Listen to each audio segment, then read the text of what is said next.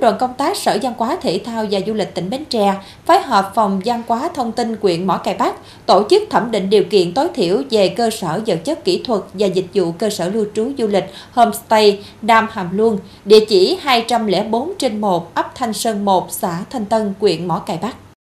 đoàn tiến hành thẩm định về giấy phép kinh doanh, lưu trú, điều kiện an ninh trật tự, an toàn vệ sinh thực phẩm, vệ sinh môi trường và phòng cháy chữa cháy, cũng như cơ sở vật chất kỹ thuật, dịch vụ lưu trú.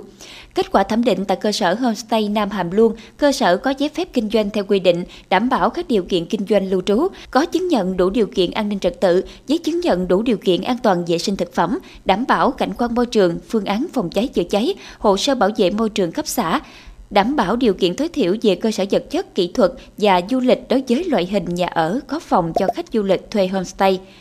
Đoàn kiến nghị với cơ sở tiếp tục duy trì và nâng cao chất lượng phục vụ khách, có biện pháp thu gom xử lý nước thải, cơ sở liên hệ phòng tài nguyên và môi trường quyện để được hướng dẫn thủ tục bảo vệ môi trường đúng quy định. Liên hệ phòng văn hóa thông tin quyện cung cấp thông tin hình ảnh để cập nhật trang thông tin điện tử du lịch, ứng dụng du lịch thông minh và thực hiện thông báo thống kê theo quy định.